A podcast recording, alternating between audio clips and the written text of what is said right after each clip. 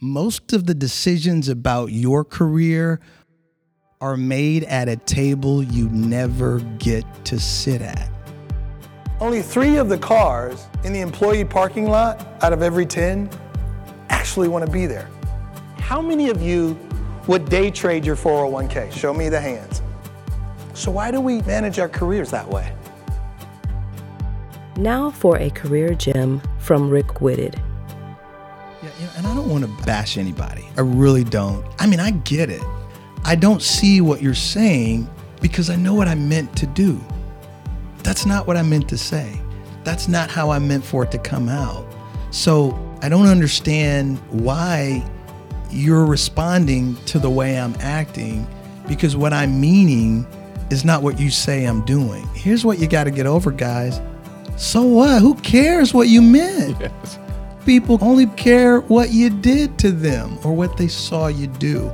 That can be tough. And, you know, I remember for me, just having a mentor that looked me in the face and say, You stink in that area. I know you think you're good and you're great in this, but you need to fix this. And I found out from being married almost 20 years here, people that love you the most will tell you the most truth. Yes. So a lot of people get turned off when a boss says, hey, listen, you need to fix this and this and this and this. Here's the entitlement response You're crazy, and this place is ridiculous, and I'm looking for another job. And they're on Monster or something trying to find employment. And I think many times, many people jump ship way too soon before what they could have gathered in the current role prepares them for the next role. And listen, guys, I say it all the time a career path is a journey. Yes. There is something where you are that prepares you for the next step of where you want to go.